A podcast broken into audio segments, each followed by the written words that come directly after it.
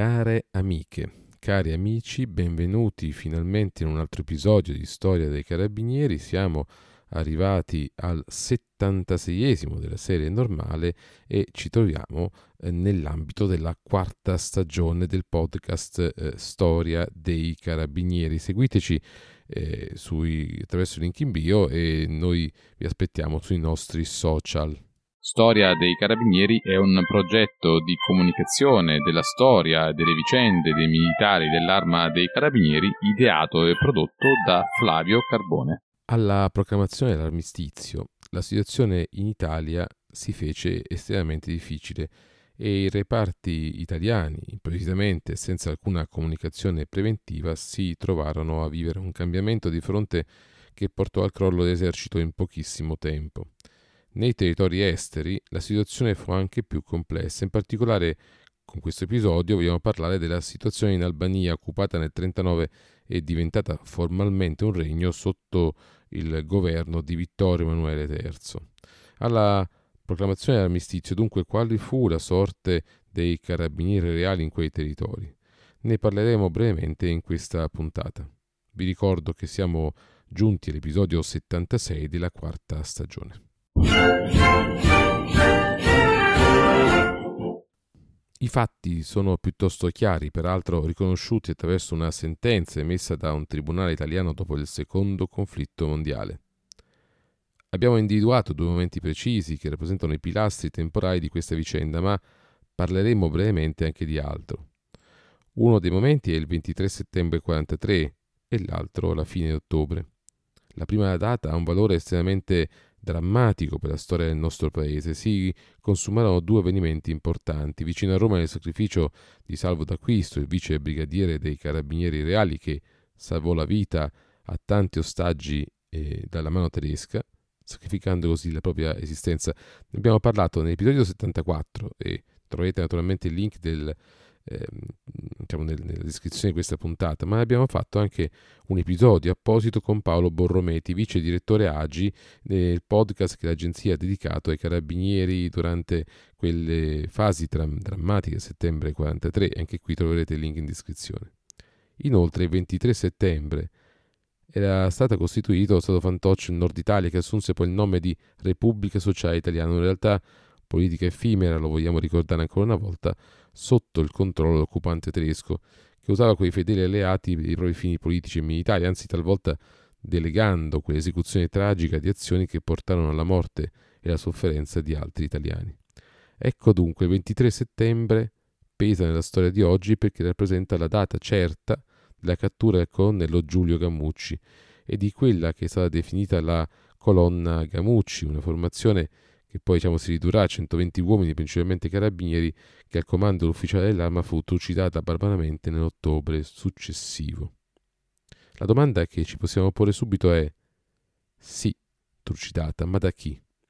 Ecco la risposta anche qui immediata, dai partigiani albanesi che combattevano nelle formazioni dipendenti dall'Enver Hoxha, quello che divenne poi il dittatore comunista albanese, ma insomma qui bisogna chiarire bene le responsabilità.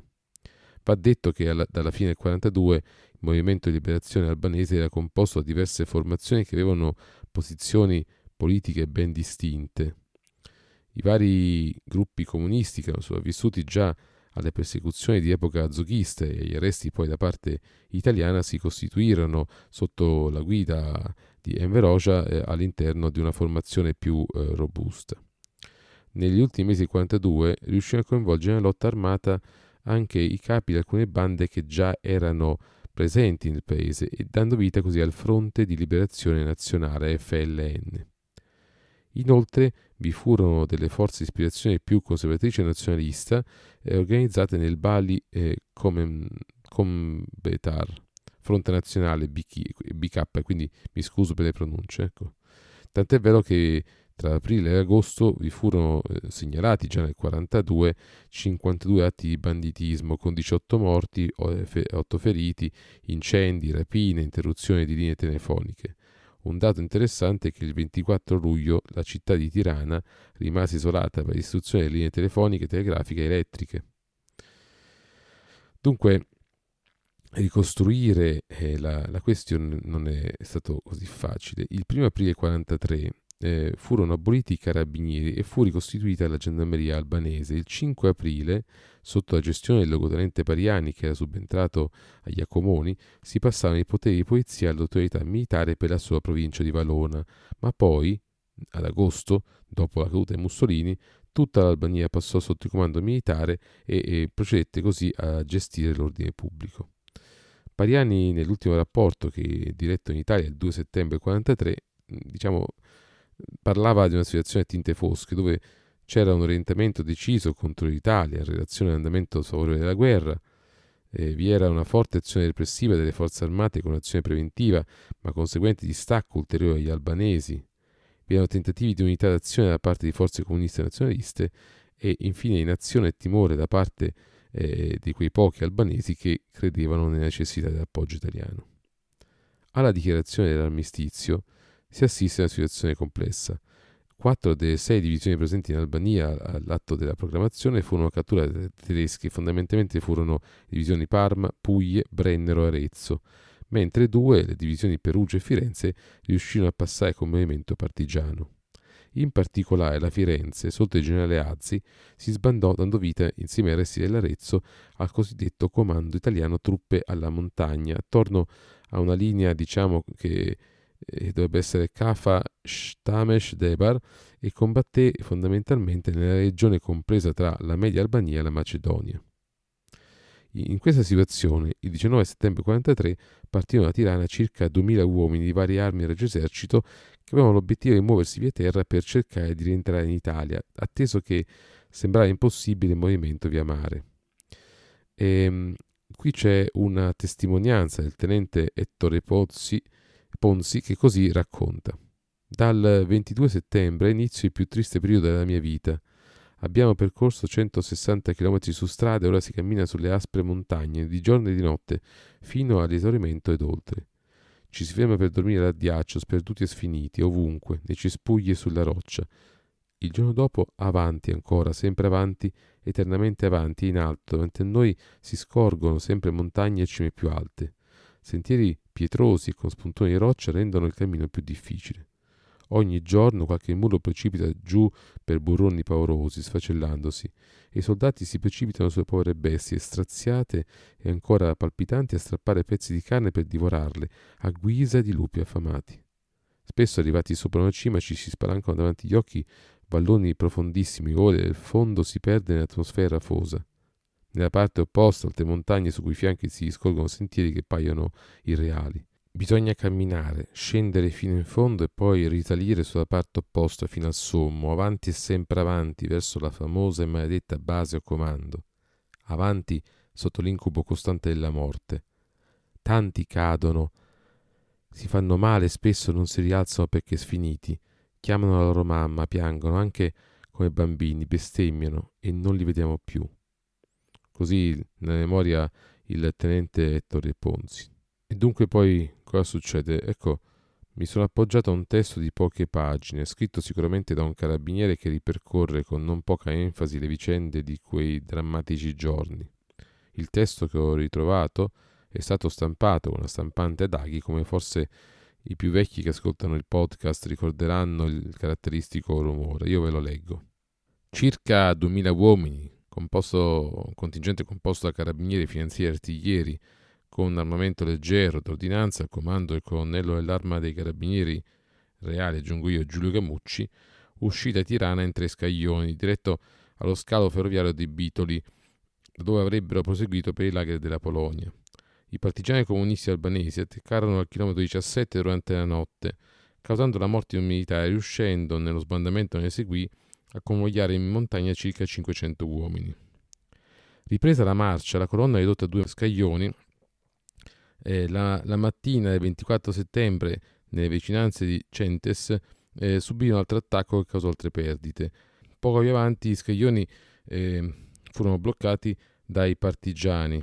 A questo punto, dal primo camion scese il comandante della colonna, il colonnello Gamucci, il tenente carabinieri Sergio Villani, e su di loro i partigiani puntarono i mitra mentre si faceva avanti il loro capo un certo Xelal Staravezza, il quale aveva militato nella milizia fascista albanese col grado di sottocapo manipolo.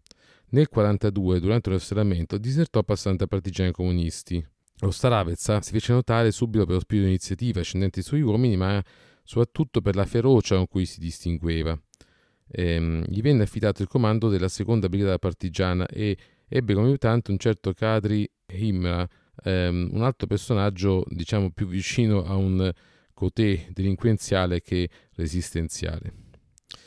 E le loro imprese, secondo questo testo eh, scritto da un carabiniere, eh, erano in realtà rapine, eccidi, sabotaggi, estorsioni eseguite ai appartenenti delle forze armate italiane, soprattutto quelli di piccoli presidi e con il pretesto di raggiungere una località di formazione del nuovo reparto, il 25 ottobre i carabinieri furono condotti in bosco a tre ore di cammino dalla base di partenza. In un pianoro si fece avanti Kadri Oksha che tentò di convincere i carabinieri a farsi legare a due e due per dimostrare diciamo, che erano prigionieri. E qui però i carabinieri sembra comprendettero finalmente quale sorte li attendeva e cercarono di ribellarsi ma non ebbero il tempo. Da una testimonianza, eh, Gammucci ebbe forse il tempo di chiedere di essere ucciso da una palla a petto quando le mitragliatrici cominciarono a crepitare e fu ucciso con altri 16 carabinieri sempre colpiti dai mitra. E l'unico superstite fu un soldato, un autiere, che seguiva il colonnello e conosceva anche Kadri Osha, il quale non si capisce perché lo risparmiò, forse perché non era carabiniere, forse perché non indossava l'uniforme da carabiniere. Comunque, eh, uccisi questi ufficiali, questi carabinieri, poi i corpi furono denudati, eh, spogliati di tutto lasciati nudi e insepolti, tanto che non fu mai possibile trovare eh, i, diciamo, neanche le ossa di questi, questi uomini. Dopo qualche tempo lo Staravezza si presentò con l'uniforme del Gamucci e va detto però che questo comportamento eh, diciamo così criminale non si fermò a questo eccidio e a quello poi ne seguirono dei carabinieri perché alcuni giorni dopo fu ucciso il tenente medio Catardi, un aiutante di sanità chiamato eh, di nome Fontane da Vile Rocco, che in realtà questi siano guadagnati la simpatia della popolazione albanese soccorrendo i feriti e aiutando donne e bambini perché erano una situazione di grande disagio. Si narra che di fronte a questo tentativo, questo eccidio, quest'altra morte drammatica, gli stessi suoi uomini si rifiutarono di, di sparare, tanto che egli diciamo, si fece eh, unico promotore di questa azione. Questa situazione scosse un po' tutti, anche tra i partigiani più, diciamo, me- meno allineati dal punto di vista criminale, perché non accettarono una, un, un, dire, crimini così efferati, anche quando c'erano eh, delle attività di soccorso ai stessi eh, albanesi. Quindi questo Staravezza isolato anche dai stessi uomini, scappò, disertò nuovamente e si presentò ai tedeschi, passando con loro e, part- e diciamo, entrando a far parte di una specie di milizia eh, locale albanese che i tedeschi supportarono. Dunque, in definitiva, cosa successe? Che eh, secondo il diario del tenente Ponzi, che ho richiamato, a inizio, eh, che diciamo, era una testimonianza importante, eh, furono allontanati eh, poco per volta e gli ufficiali soprattutto furono fucilati a 2, a 3, a 4, eccetera. Un altro aspetto che mi sembra importante è che eh, in realtà, da quello che sembrava eh, l'accordo assunto con i partigiani, questi militari avrebbero dovuto far parte di una formazione partigiana e non di diciamo e non essere utilizzati né come scudi né come agnelli sacrificali per questa ferocia che devo dire di fronte all'occupazione tedesca mi sembra quantomeno eh, immotivata. Tanto è vero che in, al- in altre parti dei Balcani mi riferisco alla Jugoslavia interi reparti eh, dell'esercito italiano e, e dei carabinieri passarono con il movimento resistenziale jugoslavo e con questo parteciparono alla liberazione della Jugoslavia. Quindi rimane una traccia eh, drammatica di questa vicenda attraverso eh, senten- la sentenza del 1952 del Tribunale Militare di Roma e le testimonianze dei pochi sopravvissuti. Grazie mille per l'attenzione e mi auguro che anche questo episodio possa essere eh, come dire, compreso all'interno di quel clima di grande eh, difficoltà e di eh, sospetto che era latente in una situazione complessa che va dall'8 settembre fino a diciamo così ottobre-novembre del 43 quando poi eh, soprattutto da parte dei movimenti esistenziali eh, nazionali o comunque diciamo esterni all'Italia vi fu in realtà la considerazione, la consapevolezza dell'importanza di un aiuto diciamo così temporaneo di queste unità militari delle forze armate italiane che combatterono e sostennero i combattimenti contro i tedeschi. Lo diciamo sempre, se avete voglia di collaborare al podcast, al blog, ad uno dei canali social dove siamo presenti, mandateci un messaggio e ne parleremo insieme. Ora, Vogliamo ricordare esiste anche un canale YouTube, insomma, su cui non siamo ancora fortissimi, ma ci arriveremo. E ehm, siamo giunti davvero alla fine dell'episodio. Vi ringraziamo per l'attenzione e ecco, vi chiediamo di valutare eh, il nostro prodotto, questo esperimento di podcast eh, intitolato Storia dei Carabinieri, sia sulla piattaforma, ehm, diciamo, Apple, quindi sul eh, Apple Podcast per chi ha un iPhone, sia su Spotify per chi non lo ha o preferisce ascoltare eh, il nostro eh, podcast su quest'altra. Dunque, semplicemente dovete eh, scrollare, dovete cercare l'elemento di valutazione e eh, valutare non il singolo episodio, vi chiediamo, bensì nel suo complesso tutto il podcast e vi saremmo estremamente grati perché è una forma di eh, considerazione del lavoro che noi e del tempo che noi mettiamo in questa iniziativa. Dunque ancora grazie e care amiche cari amici al prossimo episodio.